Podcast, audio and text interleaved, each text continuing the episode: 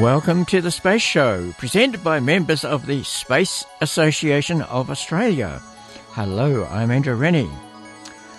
On this evening's The Space Show, SpaceX's Starship, the world's largest rocket, is still on the ground, and we have details. The European Space Agency's Jupiter mission is on its way the curious case of phosphine on Venus. The Mars helicopter makes its 50th flight while the Perseverance rover climbs up out of Jezero crater. It's not quite out of the crater yet, but it's on the way up. And in New Zealand, preparations to launch four environmental satellites. And get your diary handy. We have details of how you can see tomorrow's partial eclipse of the sun. So please get your diary handy. First up, we have Space Show News. And in the news, an attempt by SpaceX to launch its Starship rocket was called off on Monday evening, just minutes before the expected liftoff from Boca Chica.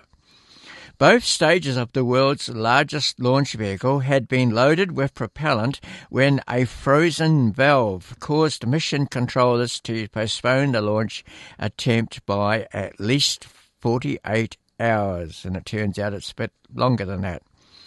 The Starship is a two stage vehicle standing 120 metres tall and having a diameter of 9 metres.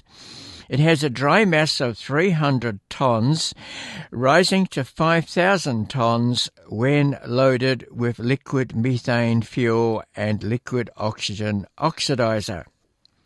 The first stage has 33 of the SpaceX designed Raptor engines, providing 75 meganewtons of thrust. The plan for this first Starship flight is for the first stage engines to burn for three minutes. The first stage will then separate, flip over, and thrust back towards Texas before making a hard splashdown in the Gulf of Mexico. Propelled by six Raptor engines, the Starship second stage would use the 14.7 meganewton thrust for six minutes to propel itself across the Gulf of Mexico, south of Cuba, across the Atlantic Ocean, Africa, the Indian Ocean, Southeast Asia, and the Western Pacific Ocean. After reaching an apogee of 235 kilometers, Starship would re-enter the atmosphere protected by its heat shield, which is made of thousands of tiles. A hard, destructive ocean impact is planned to occur several hundred kilometers north of the Hawaiian island of Oahu. The launch site is called Starbase and is about three kilometers from where the United States Mexico border on the Rio Grande meets the ocean. Now, another launch attempt is planned for tomorrow evening, Melbourne time, a little before 11.30. So just half an hour before midnight, we would hope to see that lift off. Meanwhile, after a one day delay because of bad weather in Kourou, Arianespace was able to launch the European Space Agency's Jupiter Icy Moons Explorer on Friday. Here's how the commentary went. Welcome to Europe Spaceport here in French Guiana and to your front row seat for the launch of the Jupiter Icy Moons Explorer on an Ariane 5 rocket. Our rocket is here on the launch pad with the Drew spacecraft on top, ready to begin its journey. I'm Raphael Chevrier. And I'm Lisa Peterson, and welcome to flight VA 260 on the first leg of JUICE's journey into space. Following yesterday's postponement due to bad weather, Ariane 5 is now ready for launch here at Europe's spaceport in French Guiana. With her single passenger, the Jupiter Icy Moons Explorer, JUICE, safe and sound under the fairing. Liftoff is scheduled in just under half an hour. I'm right here in the aptly named Jupiter Mission Control Room. This is the nerve center of today's mission. And with me right here for an update, we have Stéphane Israël, CEO of Arianespace. Welcome, Stéphane. Good morning, please. Thank you very much. So we're back here together. Uh, so can you first of all maybe tell me 24 hour delay. Uh, what, what, was uh, the reason for this delay yesterday? So very simple. The launcher was ready, JUICE was ready, the launch was ready, but the weather was not with us. You know, we have to monitor two risks. Uh, high altitude winds, and it was okay, but risk of lightning yesterday was a real risk with the cloud uh, to, to monitor, and so we have made uh, the decision not to lift off yesterday. But of course, as we always say, Better be safe than sorry. JUICE can absolutely afford to wait another day under the fairing. Not a yes, problem. Yes, for sure, because you know that once we will have done our job after 27 minutes and once we will have orbited JUICE on an escape orbit, then it will be the start of an eight year journey. So one day is nothing as compared to what we have ahead of us. We will monitor the weather now in the final minutes. The teams have worked all night, and so at 9.14 we will lift off. And then half an hour after that introduction, the final countdown and the liftoff. Tous deux DDO, attention pour le décompte final. 10, 9, 8, 7, 6, 5, 4, 3, 2, 1,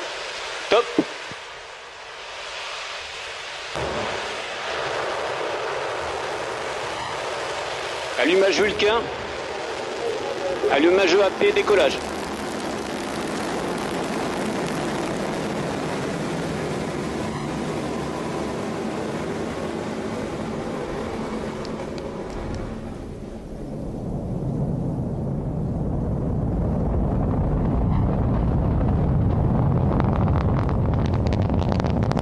La propulsion est nominale.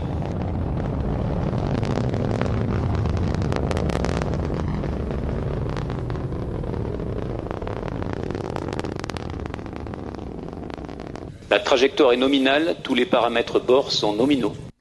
Within seconds of the liftoff, the Ariane 5 had disappeared uh, from sight on the ground uh, above cloud and continued on into orbit, heading eastward. And then we heard that one of the key items of the launch was would the spacecraft separate from the rocket? Separation JUICE confirmée. And this has been confirmed that the spacecraft is safely separated on its targeted orbit. And you can see on the images the relief from the teams. This is years and years of work on the part of these teams. Decades of works for some teams. Yes. And uh, that separation achieved, that was Arianespace's job done, pretty much, except to uh, uh, deorbit the uh, upper stage. And then the attention transferred to Darmstadt in Germany, where the control center was. And there they were on tender hooks because they had to unfill these giant solar panels. They had to be so big because Jupiter is a long way from the sun and the amount of solar energy you can get from the sun at Jupiter is quite small.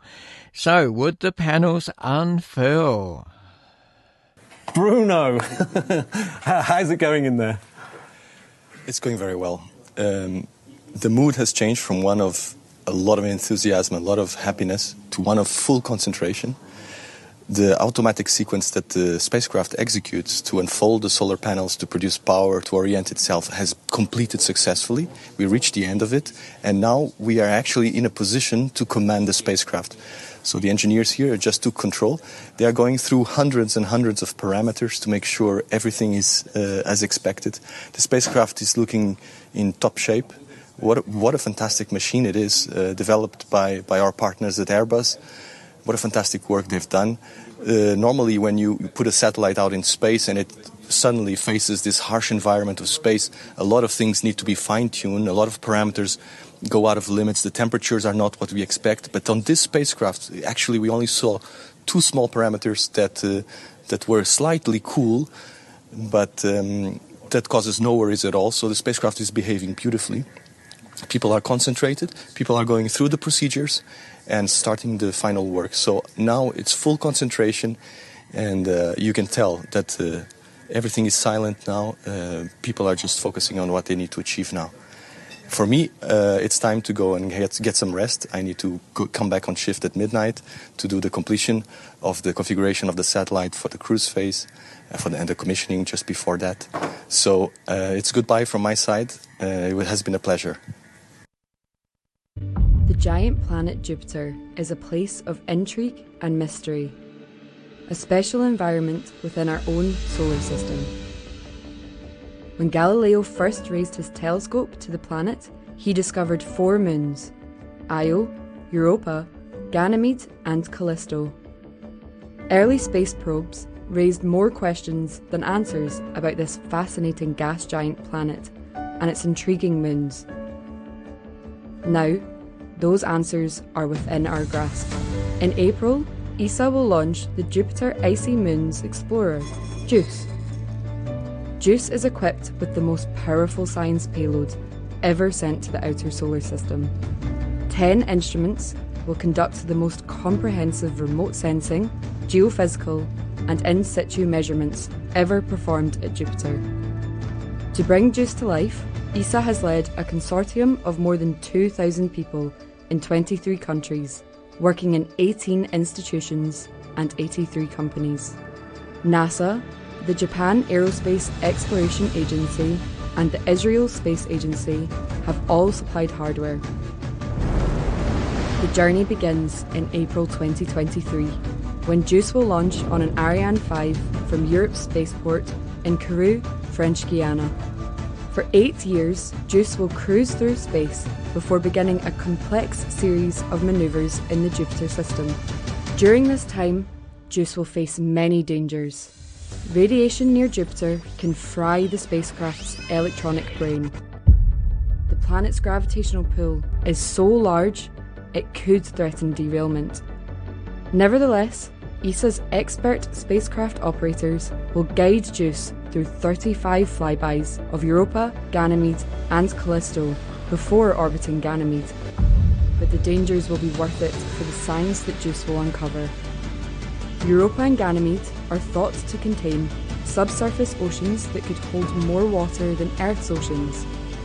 JUICE will explore these moons to study whether life could arise in different environments across the cosmos.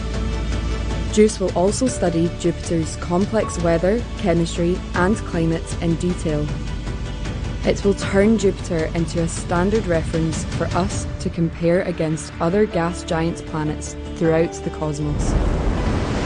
This grand odyssey of exploration begins in April 2023. In 2021, we reported that claims had been made for the discovery of significant amounts of phosphine in the atmosphere of Venus. If true, this indicated that life may exist perhaps in the cool upper reaches of the torrid atmosphere of this cloud enshrouded planet. Now, doubt has been cast on that finding. In an article titled, If There Is Phosphine on Venus, There Isn't Much, science writer Morgan Rehnberg wrote in the journal Geophysical Research Letters a summary of a paper published in that journal. New observations of the Venusian atmosphere collected from the Sofia Airborne Observatory showed no sign of the potential biosignature gas, casting additional doubt on a previous report of its detection. In the absence of direct observations of extraterrestrial life, Scientists often focus on searching for biosignatures, chemical byproducts of life, that can be detected with remote sensing. Although Mars has received the most attention in this regard, other solar system worlds with atmospheres also have been investigated. In 2021, planetary astronomers reported a detection of phosphine gas in the atmosphere of Venus using ground-based radio observations. The concentration of the gas was initially reported to be 20 parts per billion but was later revised to 7 or fewer parts per billion on the basis of improved calibration and analysis of the data. On Earth, phosphine can be associated with biological processes, and researchers are studying whether the gas may be used as a sign of life on other planets. The purported phosphine detection has been met with skepticism because of difficulties with the data calibration and analysis of the ground-based observational data. Follow-up attempts to detect phosphine in Venus's atmosphere using other ground and space-based telescopes also have produced no definitive detection. The new measurements by Cordiner et al. contribute another set of measurements from a unique observational platform, the Stratospheric Observatory for Infrared Astronomy, known by its acronym, SOFIA. The SOFIA aircraft flies at a height of 13 kilometers, which is above the majority of Earth's atmosphere, greatly reducing contamination of the phosphine signal from terrestrial sources.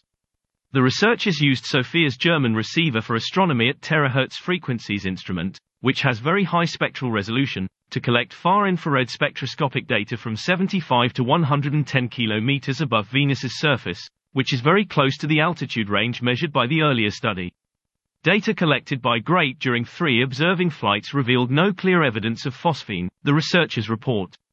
If any phosphine is present in Venus's atmosphere, and assuming the abundance is constant in time, the new observations indicate an upper limit on its concentration of 0.8 part per billion. This level is the most stringent upper limit presented to date for the entire Earth-facing hemisphere of Venus. Many intricacies of Venus's dense atmosphere remain puzzling for planetary scientists. The next big breakthrough may arrive when NASA's Da Vinci probe plunges to the planet's surface, which is scheduled to occur in the early 2030s. Da Vinci is an acronym for Deep Atmosphere Venus Investigation of Noble Gases, Chemistry, and Imaging. In the early 1990s, a spacecraft called Magellan was sent to orbit the cloud shrouded planet Venus. It had a cloud penetrating radar to map the surface. In February, a paper was published in the scientific journal Nature Geoscience that reinterpreted this 30 year old data to make an astonishing discovery. This report from NASA. Earth and Venus are rocky planets of about the same size and rock chemistry, so they should be losing their internal heat to space at about the same rate. How Earth loses its heat is well known, but Venus's heat flow mechanism has been a mystery.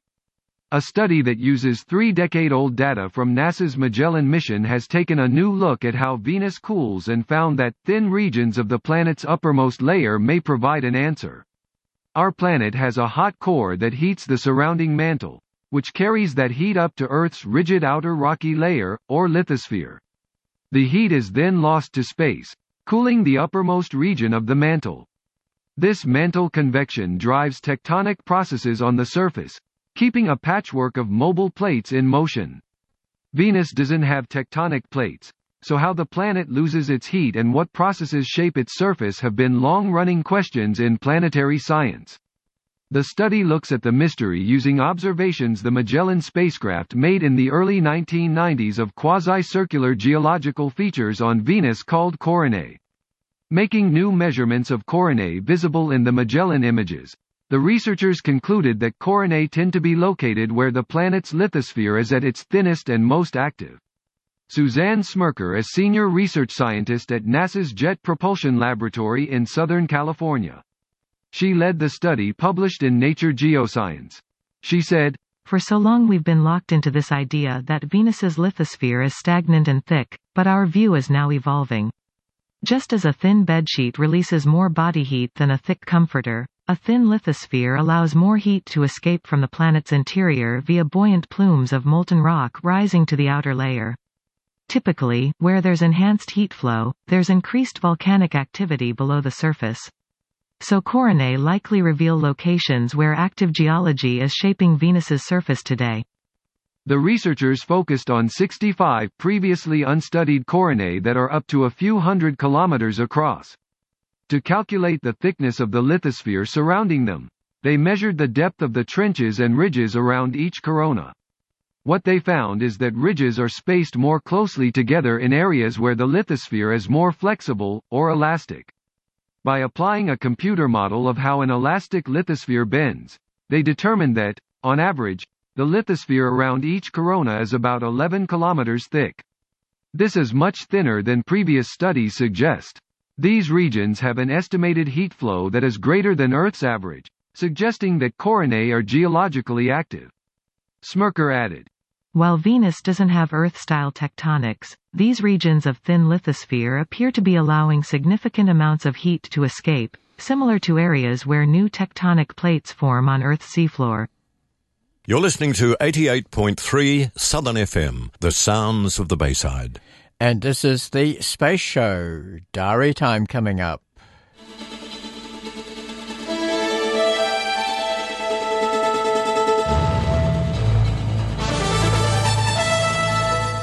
You're listening to the Space Show, which is presented by members of the Space Association of Australia. We hold free, F R E E, no charge, uh, public meetings uh, once a month. And the next meeting is this coming Monday between 7 and 9:30 p.m. We meet at the Golden Gate Hotel, which is at 238 Clarendon Street. That's on the northwest corner of Clarendon Street and Coventry Street. And uh, we'll be upstairs in the Coventry room. Uh, now, the meeting is free, but you can purchase meals and drinks. And we have talks and discussion on current spaceflight activities. And uh, if you want to join us uh, from 6 o'clock till 7 o'clock, uh, anytime between those times, uh, for a meal downstairs, you're welcome. Except it's uh, the, the, the prices there are quite reasonable. So the meeting upstairs is free from 7 o'clock. And um, there's going to be a planetary uh, science report, and there's going to be Australian space news report, and also if the flying flying water tank gets flying, that's the uh, SpaceX uh, big rocket. Uh, there will be a report on that as well. So please come along this Monday between seven and nine thirty p.m. NASA's Ingenuity Mars helicopter has completed its 50th flight on Mars. The first aircraft on another world reached the half-century mark on April 13, traveling over 322 meters in 145.7 seconds. The helicopter also achieved a new altitude record of 18 meters before alighting near the 800-meter-wide Belva crater. With Flight 50 in the mission logbook, the helicopter team plans to perform another repositioning flight before exploring the Fall River Pass region of Jezero Crater. Laurie Glaze, the director of the Planetary Science Division at NASA headquarters in Washington, proclaimed, just as the Wright brothers continued their experiments well after that momentous day at Kitty Hawk in 1903, the Ingenuity team continues to pursue and learn from the flight operations of the first aircraft on another world. The history-making rotorcraft has recently been negotiating some of the most hazardous terrain it has encountered on the Red Planet. Ingenuity landed on the Red Planet in February of 2021 attached to the belly of the Mars Perseverance rover.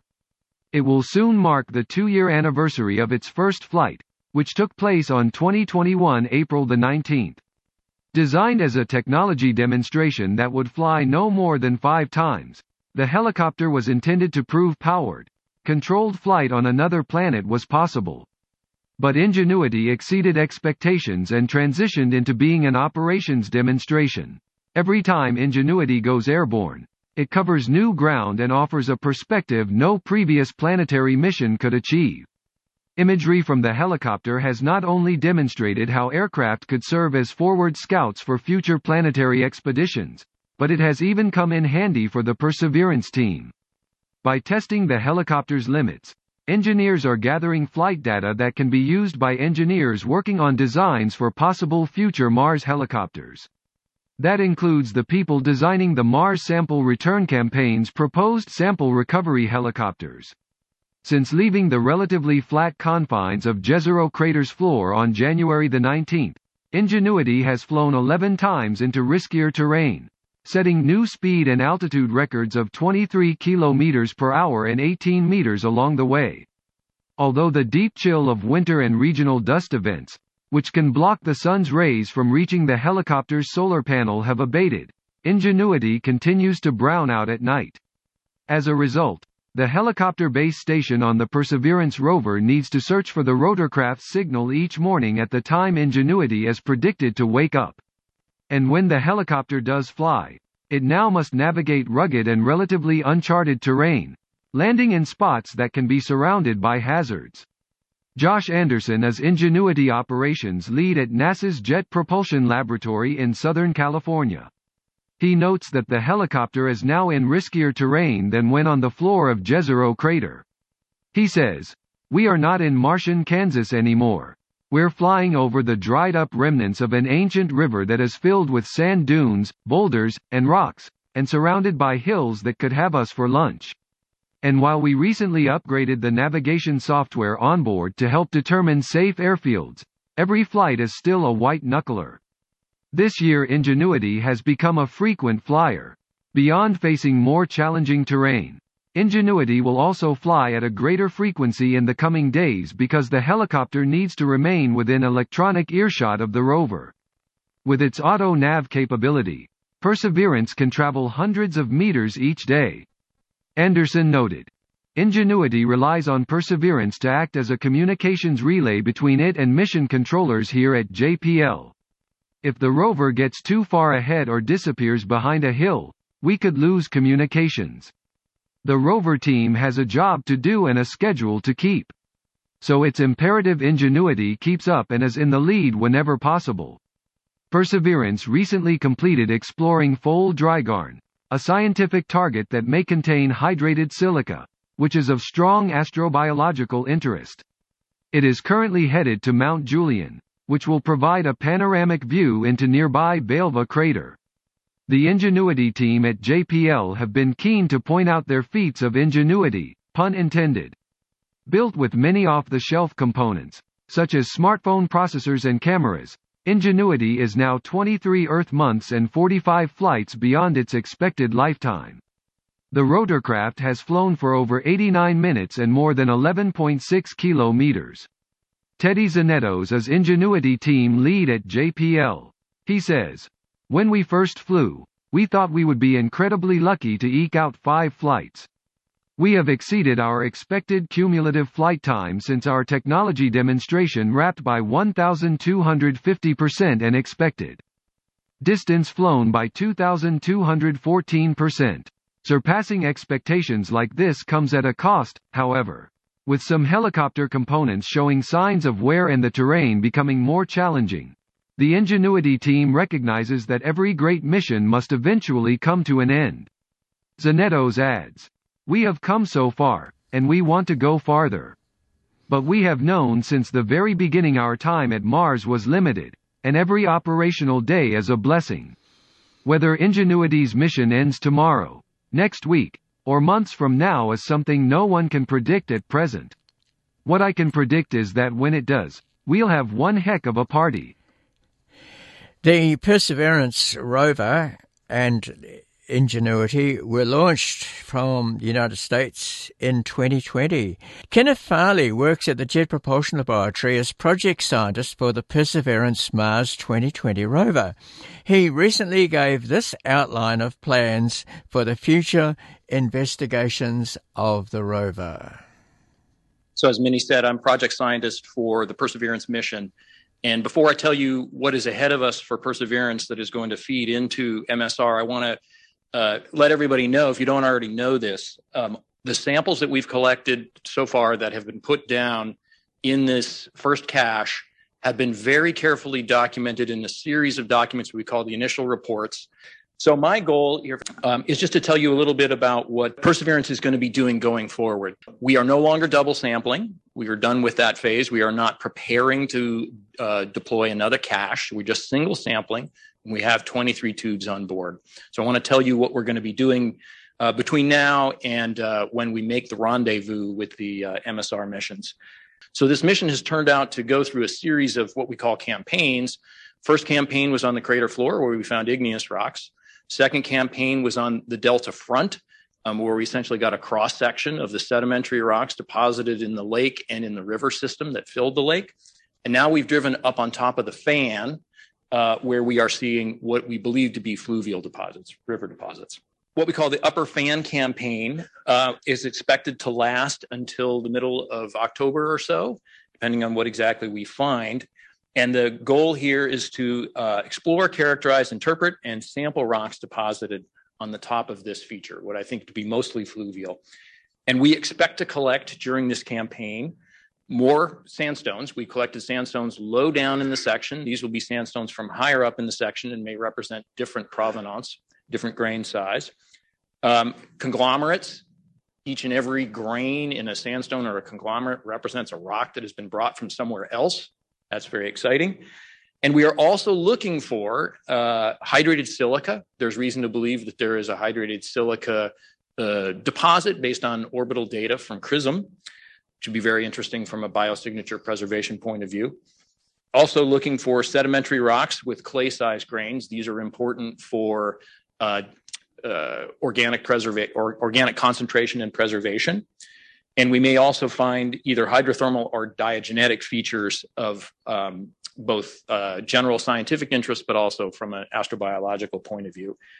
And one of the things that I think will be really interesting is we are going to start seeing what I call here exotic boulders. These are boulders brought from up in the headwaters. These are not little tiny things. These are big boulders. And so potentially every one of those is a piece of Mars that we may or may not see in our future. So we'll spend some time looking at those and we may choose to sample them if they look especially interesting. So that's the upper fan campaign. After that, we move into the region uh, called the crater margin. Looks different. This is a carbonate and olivine rich area, and it may be a deposit produced uh, in the lake. The carbonate may actually be lacustrine. That would be a wonderful discovery. But this is the area that we will explore next, probably through about spring of next year. And we will likely collect olivine and carbonate, which may be sedimentary. It may also be igneous. It may be similar to the crater floor rocks and we will reach the inner uh, rim of Jezero crater and start looking for rocks that have been uh, brought up by the Jezero impact itself. And they may also, in association with that impact, be hydrothermally altered. So we're acquiring uh, yet a different set of, of, samples once we get up there. And then finally, uh, in the out years, the plan is that we will move out of Jezero crater, uh, move up the crater rim, onto the uh, Nili Planum area, the highlands surrounding the crater, where we will discover uh, completely different geology, where we find different geology than exists in the crater. The pre impact crust, there may be hydrothermal systems associated with uh, the Jezero impact up there. There is likely to be megabreccia, large blocks of deep crustal rock brought up by either Jezero or, even more interestingly, from Isidis, the giant impact basin uh, not too far off from Jezero crater uh, phyllosilicates, olivine and olivine carbonate. So again, a big diversity of samples uh, to be acquired through something like 2030 for, for when the rendezvous happens. Um, in that time, we will also survey, validate uh, the landing site for MSR, deliver the baseline cache to the sample retrieval lander. So that is the plan forward. 88.3 Southern FM. In Europe, an independent advisory group has reported to the European Space Agency, calling for the agency to significantly increase its autonomy in human and robotic space exploration. The group says that countries and regions that will not secure their independent access to space and its autonomous use will become strategically dependent and economically deprived of a major part of this value chain. Here's something of what was said there. Space, and especially space exploration, is very much more than an inspirational dream to go beyond the limits, which is already very much important still today, but it's a political responsibility to make it perceived as something to relate to. For the main implication it has, space and security and stability and peace, and I think this is a topic that especially now is quite crucial, space and environment and space and science, just to mention a few of them.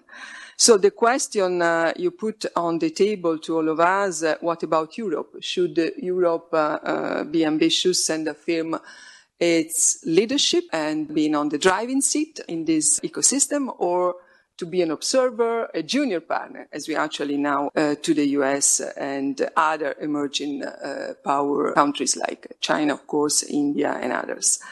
Well, in this report, you will find uh, the answer, which is quite clear. Uh, I think first that space must be considered as a global commons, decisive for stability. And in this context, uh, Europe, not starting from scratch, because we already have in, in place uh, many important uh, programs that you all know, great missions, but now it's really time to step up uh, and jump to another level. Otherwise, what is at stake it's about European autonomy, and this is the main key objectives that we are highlighting in the report. It should be achieved through bold political will and investment. And it's uh, about modernizing, for instance, Ariane and Vega. It's about preparing, why not, a new autonomous uh, human space exploration program. So having the ambition to be one of the key players. Second point is about the international stability. Of course, uh, it's important that Europe, as an autonomous and strong uh, key player, it can play a role to make the governance of the system as it should be oriented to peace. Earlier this year, a vicious tropical cyclone hit the east coast of New Zealand's uh, North Island, causing enormous damage. Fortunately, the rocket launch pads owned by Rocket Lab survived without significant damage. Most appropriate then that Rocket Lab is set to launch a constellation of cyclone and hurricane monitoring satellites from the Mahia Peninsula. This is the company announcement. Rocket Lab is a company based in Long Beach, California. On April 10 it announced it will launch NASA's TROPICS constellation across two dedicated Electron missions lifting off from Launch Complex 1 in New Zealand next month. TROPICS is an acronym for Time-Resolved Observations of Precipitation Structure and Storm Intensity with a constellation of small SATs. The TROPICS constellation will monitor the formation and evolution of tropical cyclones, including hurricanes, and will provide rapidly updating observations of storm intensity. This data will help scientists better understand the processes that affect these high-impact storms, ultimately leading to improved modeling and prediction. The two missions are expected to launch within approximately two weeks of each other in May. The first launch, named Rocket Like a Hurricane, is expected to launch as soon as May the 1st and the second mission, named Coming to a Storm Near You, is expected to follow around May the 16th. The constellation consists of four CubeSats that require launch to a specific orbit at an altitude of 550 kilometers and inclination of about 30 degrees. All four satellites need to be deployed into their operational orbit within a 60-day period, making Electron the ideal launch vehicle as it enables dedicated launch to unique orbits on highly responsive timelines. The two missions were initially scheduled to lift off from Launch Complex 2 at the Mid-Atlantic Regional Spaceport within NASA's Wallops Flight Facility in Virginia but will now take place at Launch Complex 1 in New Zealand to support a May launch window that will see the satellites reach orbit in time for the North American 2023 hurricane season. Rocket Lab founder and CEO, Peter Beck, said, The need for improved climate and weather data from space is acute and growing. Hurricanes and tropical storms have a devastating effect on lives and livelihoods, so we're immensely proud to be entrusted by NASA to launch the TROPICS missions which will enable scientists and researchers to accurately predict storm strength and give people time to evacuate and make plans. With the 2023 hurricane season fast approaching, time is of the essence for these missions. Because we operate three launch pads across two countries, we can constantly assess the launch manifest and adapt launch schedules and locations based on customer and mission requirements. Will McCarty is program scientist for the TROPICS mission. He said, the ability to advance our understanding of tropical cyclones from space has been limited by the ability to take frequent measurements, particularly from microwave instruments that see into the storms. Historically, Satellites have been too large and expensive to provide observations at a time frequency that is consistent with the timescales at which tropical cyclones can evolve. The CubeSat era has allowed for smaller, less expensive satellites. With modern small satellite design, we designed a constellation that optimizes the scientific utility of the mission in a way that we can launch in a cost-effective manner. These factors enable Tropics to provide a new understanding of tropical cyclones by decreasing the time by which a given storm is revisited by the satellites. And we look forward to that launch coming up in a few days' time. Now, we're going to look at another instrument uh, that was launched on April the 17th, attached to a communication satellite, Intelsat 40E.